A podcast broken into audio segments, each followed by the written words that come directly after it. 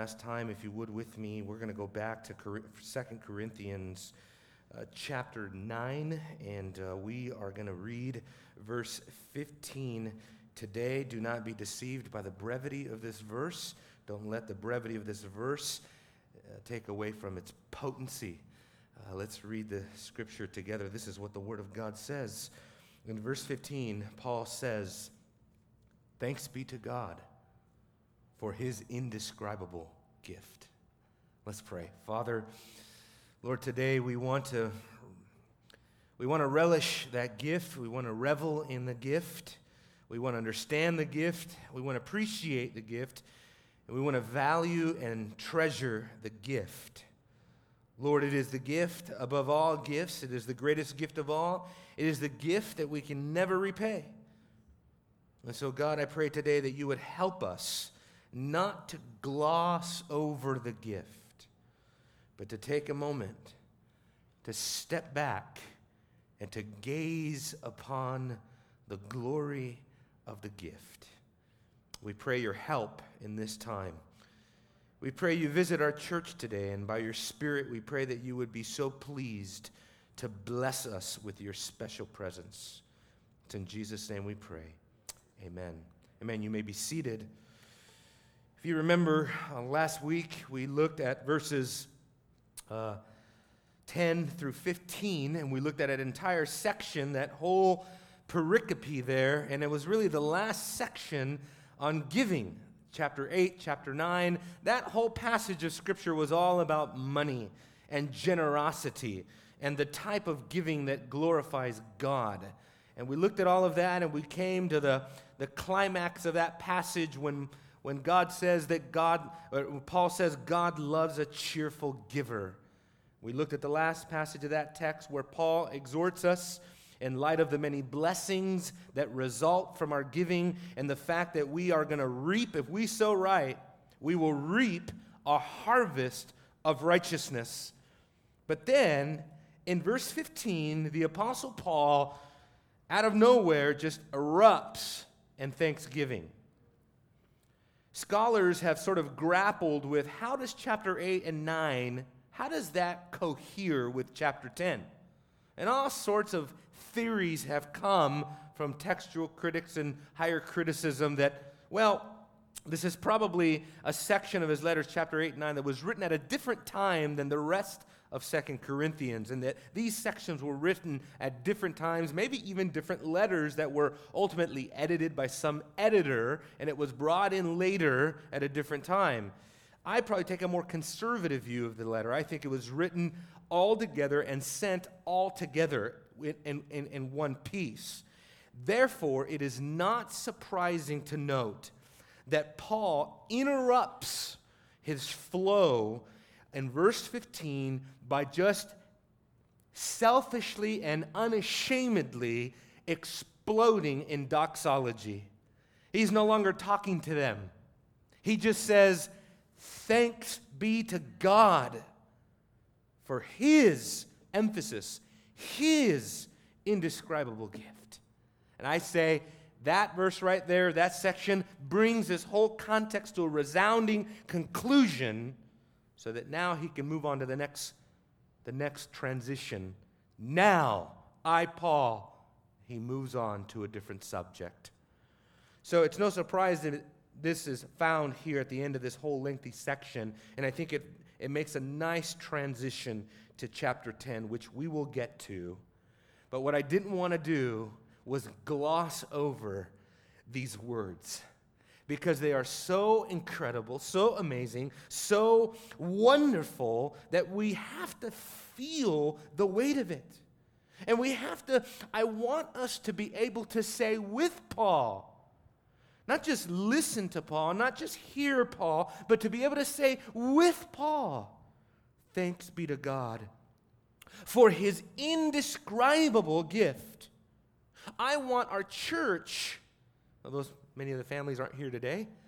But I want our church to be able to talk like that. I want to be able to hear this in our conversation, in our prayers, when we praise out loud And I think this is part of what Paul says when he says, Speak to one another in hymns and songs and spiritual songs. Edify me in the way that you exalt in God. Or is your talk about God bland and plain and simple and ordinary? Because Paul's language here is not ordinary, it is extraordinary. Extraordinary. I don't want to give the whole, you know, thing away right up front, but that word indescribable is a very rare word, and we'll look at it. But first, I want to point out how or why or what was the reason or what is involved in the eruption of praise here, this doxology. I want to give you three things. Number one, praise arises from the sovereign grace of God. Now, we are going to extract every last ounce, and probably won't even do it justice, but of this text. We want to look at this text and all of its many implications. And the very first thing that I see is the sovereign grace of God. Emphasis on the word sovereign. So many people today, sadly, are ashamed and afraid of the sovereignty of God. My dear friends, I would submit to you that the Apostle Paul does not view the subject of sovereignty in that way. As a matter of fact, that was one of the reasons why I became a Calvinist, was because I saw the Apostle Paul in places like Ephesians chapter 1 glorying over sovereignty, relishing it and reveling in it and celebrating and worshiping it and bringing it right to the front and not hiding it in the back. He opens the book of Ephesians by saying, Blessed be the God and Father of our Lord Jesus Christ, who has blessed us with every spiritual blessing in the heavenly places. Sounds like he's pretty caught up just as he chose us in him, having predestined us before the foundation of the world. Chose us in him before the foundation of the world, having predestined us in love for adoption. That doesn't sound like Paul's trying to hide the sovereignty of God. It sounds like Paul is adamant that it is fuel for worship. It is fuel for a high view of God. It is fuel for doxology. And the same thing I think applies here. I have to bring that out to us to note that Jesus, the cross, salvation, faith, eternal life, all of it comes to us by God's sovereign volition. You know what his volition is? His will, his initiative, his own prerogative. God is free to do whatever he wants. And for the child of God that has been subdued by the mind of God and the word of God, that is a point of celebration and adoration. That is a point for you and I to stand and look at and stand in awe and stand in amazement and gawk at it and wonder at it and be overwhelmed by it and celebrate it and worship God because of it. For by grace you have been saved, not of yourselves, it is a gift of God. And so the very first thing is to note that God, it was His sovereign initiative that gives us the gift. Now, quickly, what is the gift? I believe the gift is Christ himself. And that is the opinion of the majority of the commentaries that I read and that there are. Murray Harris does a whole uh, survey on that and concludes that this is the majority view of all commentaries that Christ is using the word here, indescribable gift, in a very rare and unique way, just like I said, to describe the ultimate gift, Christ. And I think he's referred to that ultimate gift already in the context of Second Corinthians, and we'll go, that, we'll go there in a minute. But just to show you that everything that's good in your life from God comes to you from God's own sovereign uh, choosing, his own initiative, his own will. He was not constrained. You know what a gift is? A gift is a gift. A gift can't be earned. A gift is not necessarily deserved. A gift cannot be solicited. A gift, if it is truly a gift, is free, undeserved, unsolicited, uh, free gift. Help me with the words. It's a free gift. You can't buy it, you don't deserve it. It was freely bestowed upon you. And salvation in Christ, I think, is that's what's in view here. It's not just Christ, but the fact that God gave us Christ. It's not just that God offers the gift. It's not, it's not just here God presenting the gift to us, it is that God gives us the gift. There is an approbation of the gift, a receiving, an appropriating, a taking to yourself the gift that God offers to us. That's the gospel. Romans chapter 3, verse 24 says, Being justified as a gift by his grace through the redemption which is in Christ Jesus.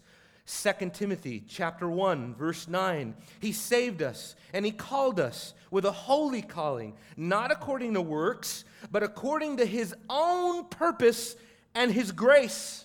Wow. Which was granted to us. Listen to that language of free bestowal in Christ Jesus from all eternity this is why I said the sovereign grace of God. if you're here today, if you're a Christian, if you're a child of God, that was given to you from all eternity. God had decreed from long ago, from before He laid down the foundations of the world, that you would be a Christian sitting in this room, listening to His Word, filled with His Spirit, and on your way to heaven. That's what sovereignty means for the Christian. That's what the sovereign grace results in for the Christian in 1 Corinthians chapter 1 verse 30, a very strong passage here on sovereignty. It is by his doing that you are in Christ Jesus. In other words, it's not of your own doing. It is not of any other doing.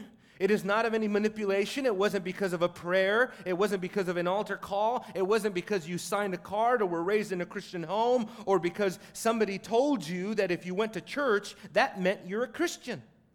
That would be that you're that would be your own doing. But you're in Christ Jesus by his doing. And because of that, Jesus becomes to us the wisdom of God, righteousness, sanctification, and redemption, meaning you have been bought. Anytime you see the word redemption, means you've been purchased. You know what set you free? What opened your eyes? You know what made you new, gave you new life? The fact that God released you. You were sprung free from your sin.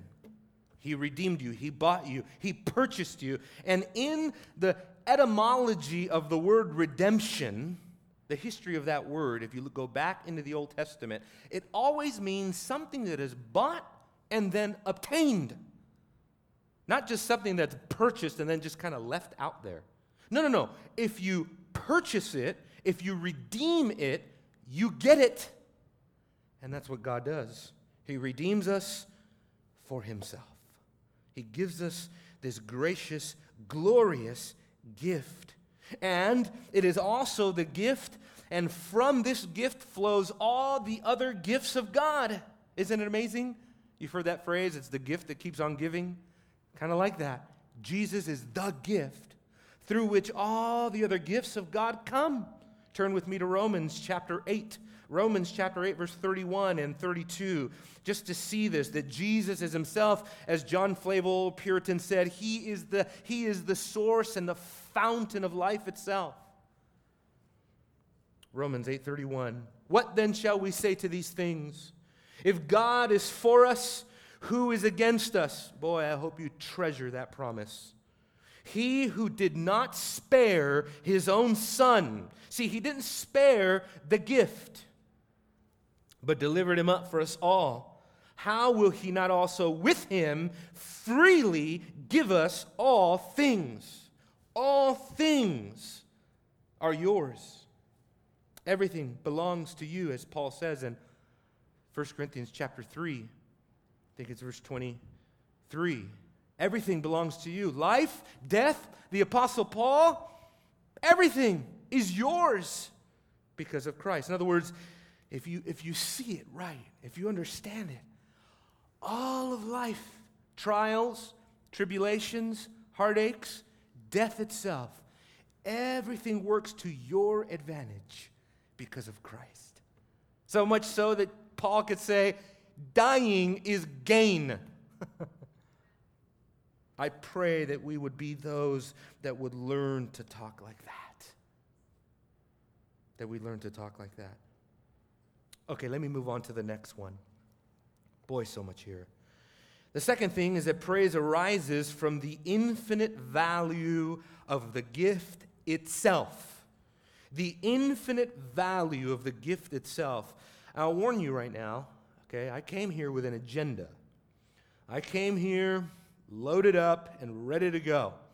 I came here with a, with a predisposition, with an agenda to make you a lover of Christ, to make you the kind of Christian that just relishes Christ, savors Christ, that you long for Christ, that in your heart of hearts, and in the back of your mind and, and, and in the, the, the, the sincerity of your spirit that you want Christ. I want to be in a church where people long for Christ. I'll never forget. I was at a I was at a church once. I got invited. Oh, don't remember how and all that, but I was there, they were doing an ordination thing. They were ordaining a couple pastors and some deacons, and this was a Spanish congregation. Spanish congregation. All Spanish was being spoken. And um, I remember this old man got up at the very end of the whole ordination ceremony, and he could barely stand. They had to help him to the pulpit. And this, they, they, they introduced him as a pastor that had been a minister for many years, 40 years, been preaching, retired now. He gets up there. I could hardly understand anything he's saying. His Spanish was so broken up and, and just he's old. And, but I understood one thing at the very end. He sort of grabbed onto that pulpit and roused himself. He was there to give an admonition to the men being ordained into the pastorate. And he looked to these men in Spanish and he says, Vamos a predicar Cristo. He says, We are to preach Christ. And then he said it like four times more. We are to preach Christ. We are to preach Christ. We are to preach Christ.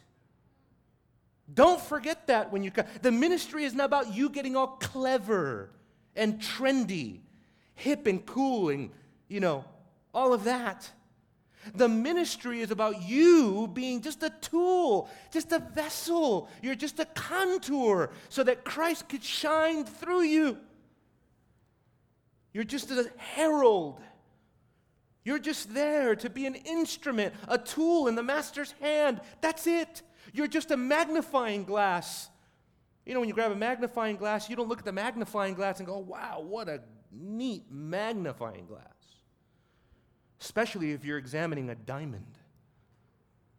You're so caught up with a diamond. Who cares about what magnifying glass you're looking through? Isn't it sad today? Isn't it pitiful today? That many people go to church and the first things they ask is, How's the worship? How's the singing? Is it Sony quality? How, how are the activities? Do they have knitting circles? Do they have a rock climbing wall in the back? Do they have an arcade upstairs for my kids? Keep them busy. And the very last thing that people are asking today, in many places, is How's the preaching? Does the pastor preach Christ? Or is this church sort of imbalanced? This church has a focus, it's an agenda. They're a, you know, they're this kind of church. My dear friends, I submit to you that I don't want to be anything but a Christocentric church. A church that is focused on Christ, where Christ is the center. And we can only do that if we truly, truly value the gift. So I want to lay before you, hopefully, a little bit of a portrait, a doctrinal portrait of who Jesus is, who he is, and what he has done. In other words, we need to talk about the person and work of Christ in order to rightly treasure him. First, the person of Christ. Jesus is the theanthropic man. He is the God man, fully God, fully man, indivisible in his nature. You cannot divide his natures. You cannot divide his humanity and from his deity. They are, they are joint together, they are inseparable, but they're not confused. And they don't become a new nature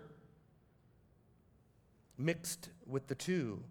But he holds a dual nature. This is called the hypostatic union of Christ. Two natures. The word hypostasis means nature. And hupo is, is, is the idea of dual, a dual idea here. He has two natures. He is everything that we might conceive of being as, uh, of a man. Scripture says that he was tempted in all points just as we were without sin. In other words, Jesus can identify with you. He knows what it means to suffer. He knows what it meant to hunger. He knew what it meant to labor. He knew what it meant to be tempted. He understood what it meant to be under the, the, the, the burdens of society. He knows that. He can identify with our sufferings. And because of his dual nature, we can see the beauty of Christ sometimes by the polarity of his attributes. Isn't that right?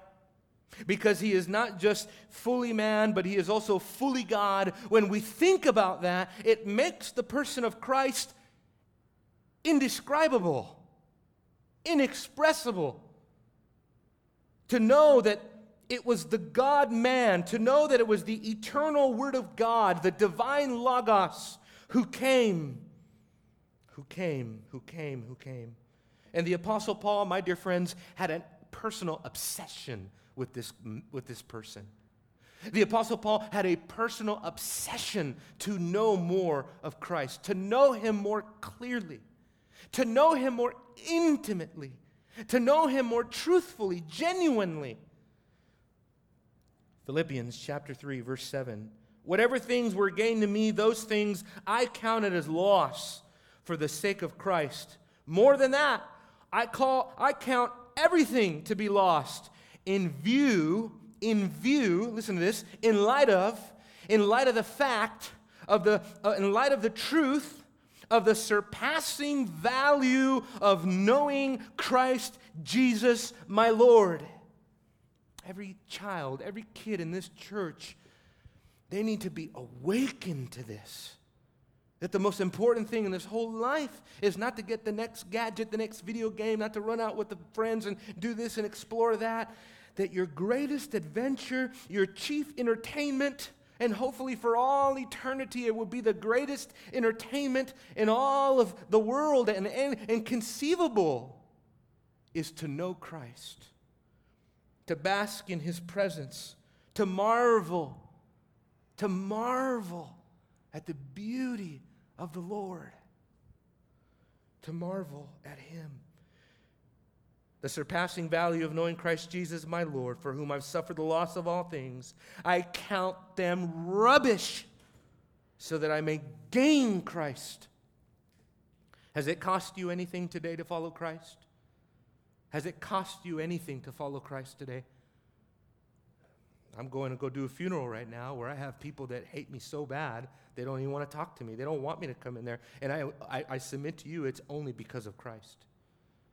I have aunts that have already said, We are going to get up and walk out when he gets up and talks about that Jesus. That's okay. Rubbish. I want to know Christ. Paul was captivated with Jesus of Nazareth. We forget this. The man that he persecuted from Nazareth, at least through his followers. He was obsessed with him. Both that he was Christ, that is, Messiah, Son of Man, Son of David, but also that he was Lord, divine Son of God, God over all, as Paul says in Romans 9 5. Because Jesus uniquely possesses these attributes, you can see the glory of Christ sometimes more perfect through this fact right here.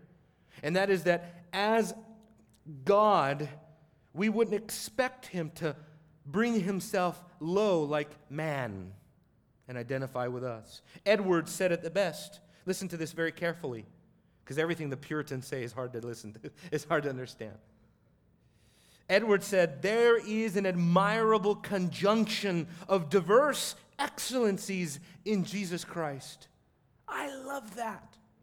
There is an admirable conjunction of diverse excellencies in Jesus Christ. And Edwards goes on to talk about in that book, Altogether Lovely, that Jesus is the lion and that he is the lamb. Listen, friends, as Almighty God, Jesus' power is magnified through the fact that he suffered at the hands of impotent men. Because of his perfect holiness, his holiness is glorified and magnified through the fact that he was willing to dwell with sinful men. He died at the hand of sinners, he died for sinners, and even for his enemies. For his enemies.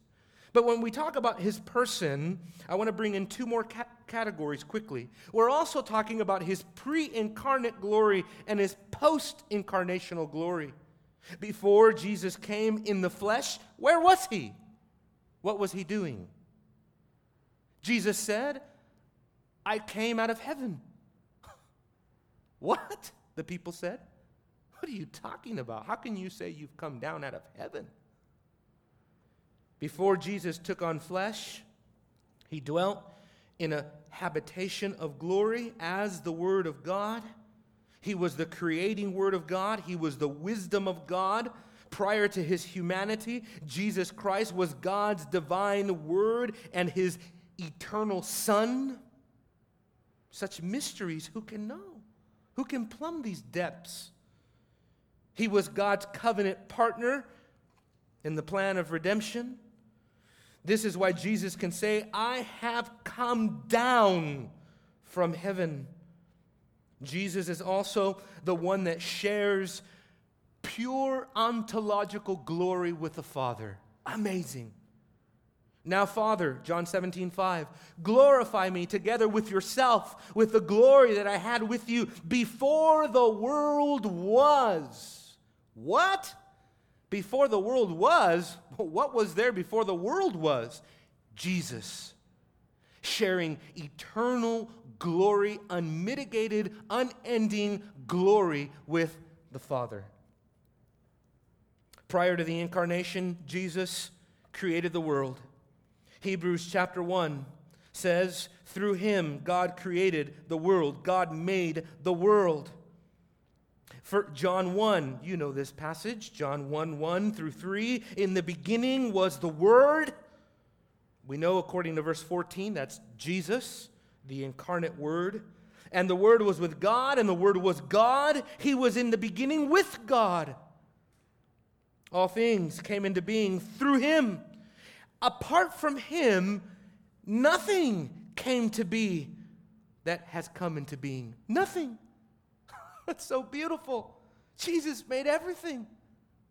Colossians chapter 1 verse 16 for by him all things are created both in heaven and on earth visible invisible whether thrones or dominions or rulers or authorities all things have been created through him and for him he is before all things and in him all things hold together I remember being a unsaved, unconverted young man, about 18 years old, when I don't know where, I don't know was I was reading or what, how it landed on me, but somebody said, you know that Jesus holds everything together.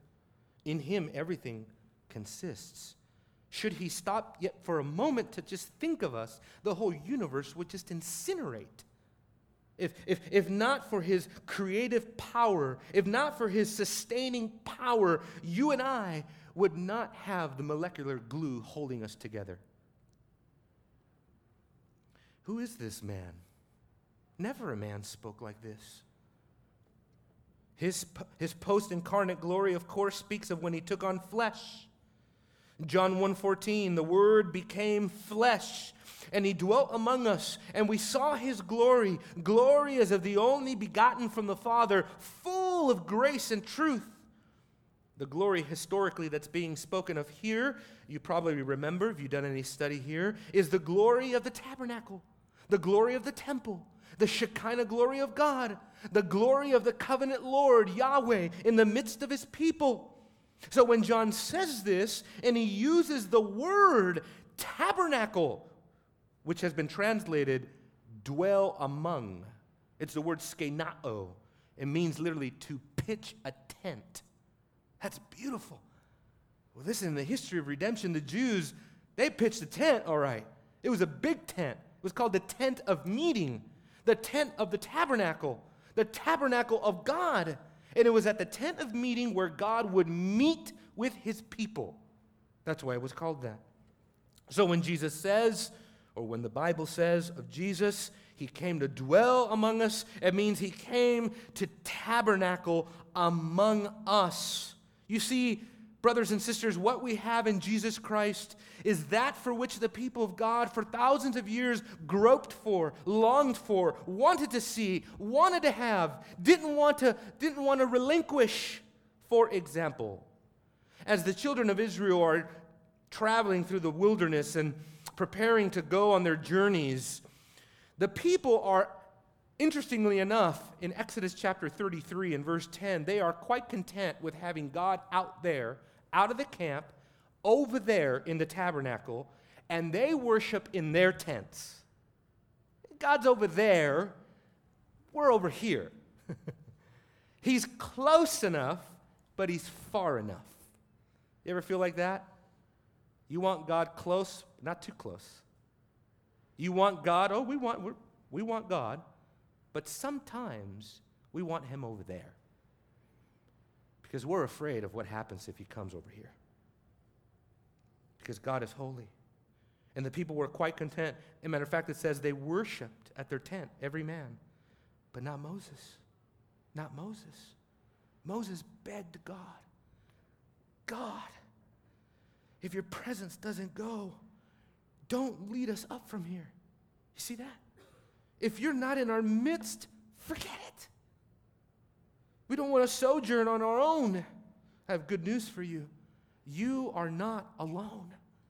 In Christ, Christ is sojourning with you. He is your fellow pilgrim, your fellow exile. He's with you on the way. Jesus said, Hebrews 13, verse 5, it says, I will never leave you, I'll never forsake you. Jesus said in Matthew 28 in the Great Commission, Lo, I am with you always, even to the very end of the age.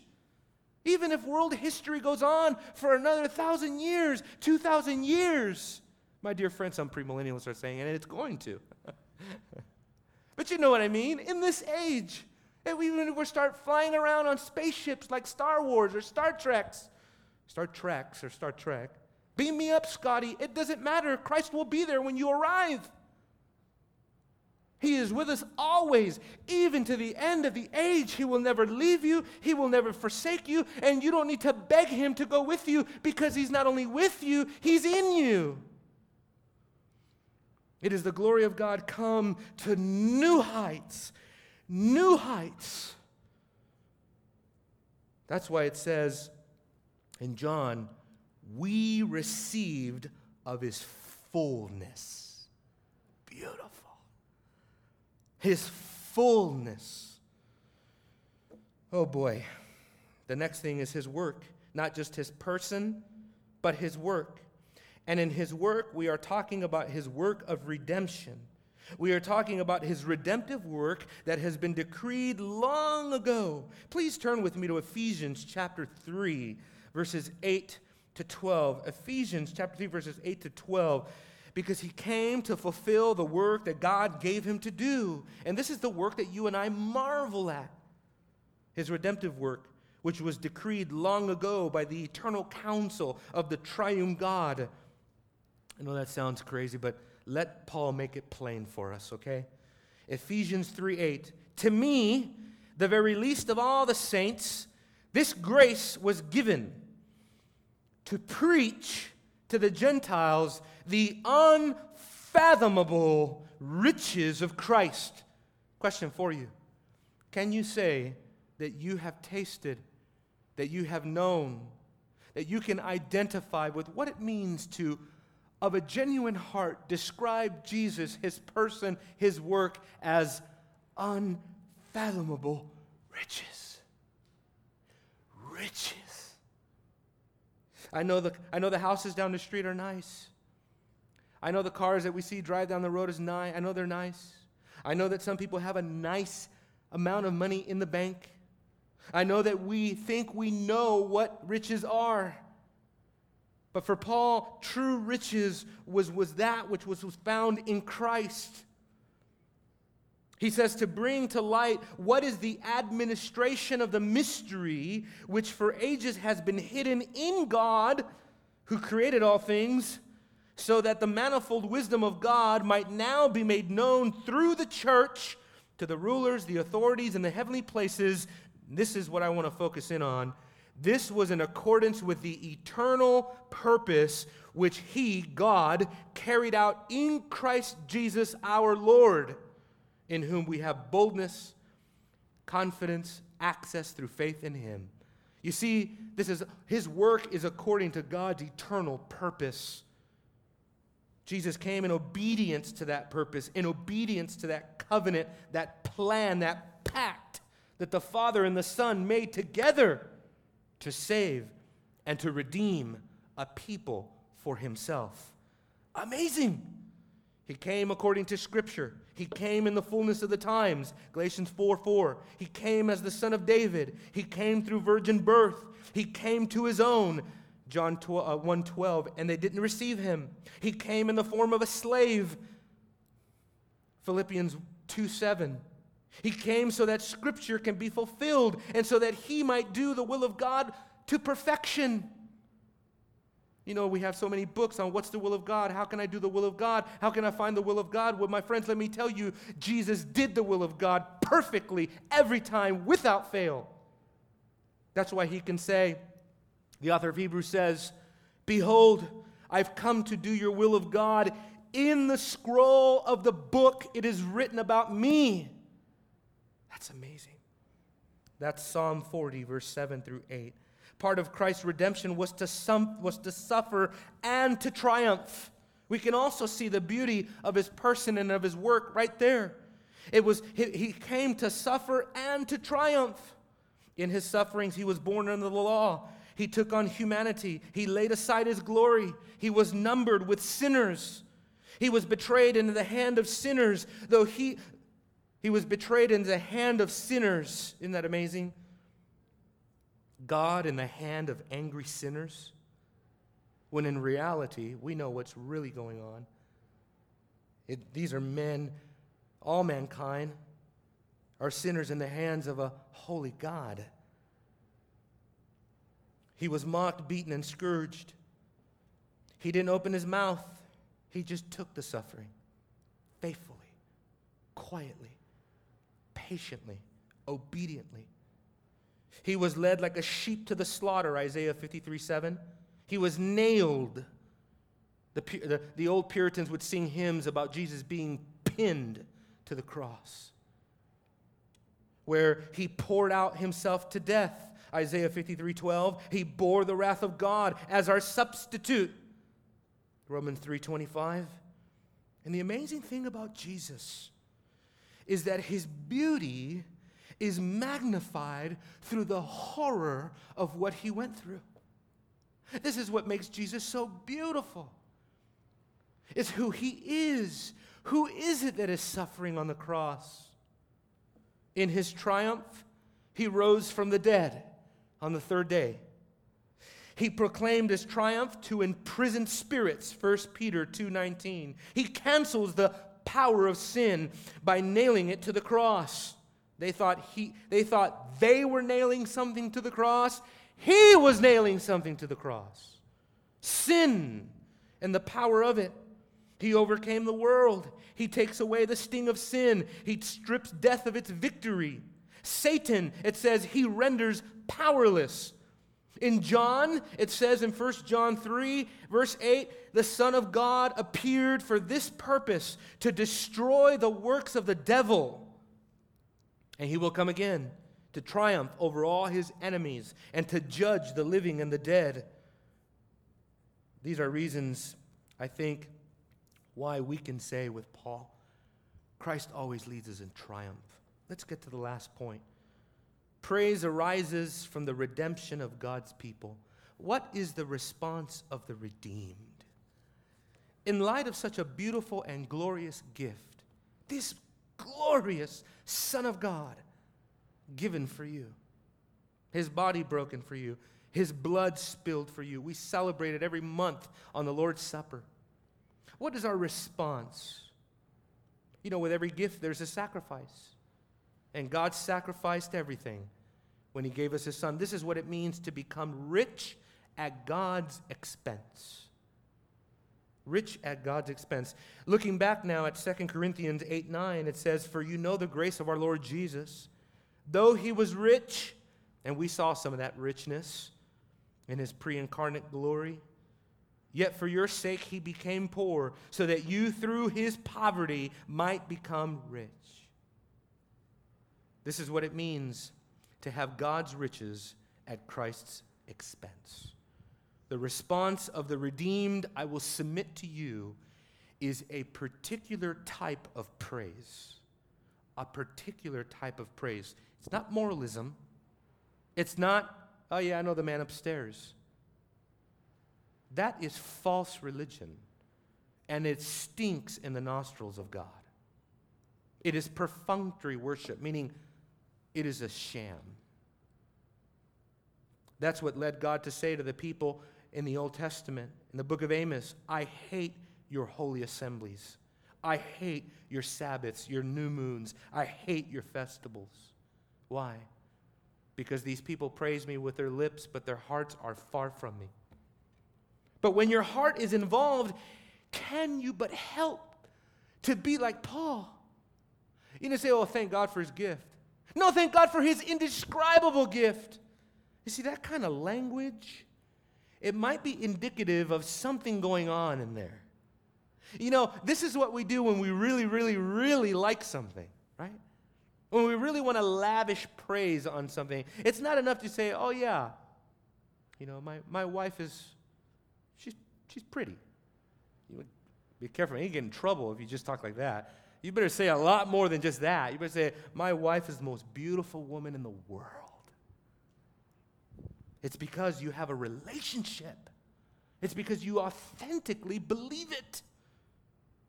There is real love. The Christian religion is all about love. But it is not shallow love. It is not superficial love. It is not the lust of the world. It is the love of God. It is holy love, sacred love, sanctified love. It is mature love. It is love that sees God for who He is and responds in the only possible way that love can. Worship, praise, speak well of, esteem, treasure, love it, prize it. We prize whatever we treasure. For Paul to describe Jesus as God's indescribable gift is in league with the way that he speaks all the time. And this is why I said, I want this to be in our conversation. If, if it's not, something's wrong. I would submit to you, if it's not, we're not spending enough time with God. If it's not, it's because you are not tasting we go to restaurants all the time here in our fellowship. And when we get there and we're hungry, usually because we've been fellowshipping for a long time, everybody's getting hungry, even a little cranky. We get to the restaurant. If it's good food, if you like it, Mexican, Olive Garden, whatever, we do not cease to praise that food, don't we? Oh, that's so good. This is my favorite. My wife, just give me a little corner. Because we love it, it's satisfying. My dear friends, if Jesus is that satisfying Savior that He is, but if He is that for you, you can't shut your mouth about it. You won't be able to hold back the praise. It'd be like eating the most, the best ribeye steak you've ever had in your life and then saying nothing about it. Christians are not Stoics. And Stoicism is not godly. You know, it was the pagans in the ancient world that were silent in their worship. The Christians were bubbling over with celebration. You can't celebrate love quietly, folks. When I said that this passage is in league, I'm almost done. Don't start getting cranky right now. Romans 11, 33. Let's, let's um, Let's look there quickly and then I'll end with another verse. But Romans 11:33, much in the same way, much in the same league as this verse that we're looking at here. He says, "Oh, the depth. Are there any O's in your life when you talk about God? Oh, the depth of the riches both of the wisdom and knowledge of God. How unsearchable his judgments and unfathomable his ways." For who has known the mind of the Lord, or who became his counselor, or who has first given to him, that it might be paid back to him again? For from him, through him, to him are all things. To him be glory forever. Amen. That's the kind of praise that springs out of a redeemed heart. It's not just Paul either. Let's close with 1 Peter 1 6 through 8, which brings everything to a beautiful crescendo because it speaks not only of the praise, but also of the personal experience. He says, In this you greatly rejoice. 1 Peter chapter 1, verse 6 through 8. Verse 6 says, In this you greatly rejoice, that is, in the midst of their trials, even though for now, for a little while, you have been distressed by various trials, so that the proof of your faith, being more precious than gold, which is perishable, even though tested by fire, may be found to result in praise and glory and honor at the revelation of Jesus Christ. Jesus Christ, though you have not seen him, I haven't seen him. Have you seen him? Not like Peter saw him. Peter says, We were eyewitnesses of his majesty. I haven't seen Jesus, but you love him. Love is the bridge. Love is the bridge to the incarnate, exalted King of kings and Lord of lords that now sits at the right hand of power far out of our reach. But if we love Him, in a sense, we see Him. We love Him, though you do not see Him now, but believe in Him. You rejoice, and then again, this is the language with joy and glory. No, that's not enough. That's not enough. With joy inexpressible and full of glory. That's the abundance that we should have. When we taste and we see that the Lord of good, that the Lord is good, we cannot help but to we cannot help but to say inexpressible, full of glory, glory, glory, glory. We want to lavish him with glory, crown him with many crowns, and then cast your crown down because he's worthy. Thank God for his indescribable. Father, forgive us. Forgive us for the the incompetency of our praise. You are a God that deserves worship of the highest caliber. You are a God that is surrounded by legions of angels who can't even get over one attribute of God, crying out, Holy, holy, holy is the Lord God Almighty. The whole earth is full of His glory. Father, we're asking today, give us eyes to see your glory and the glory of your Son, the same glory that Jesus that Jesus says he wants to share with us. For he says in John 17, 24, Father, I want them to see my glory. Lord, thank you that you've invited us into that fellowship of glorious, glorious love. Help us, Lord, to worship you with hearts that have been forever altered by the gospel. In Jesus' name, amen.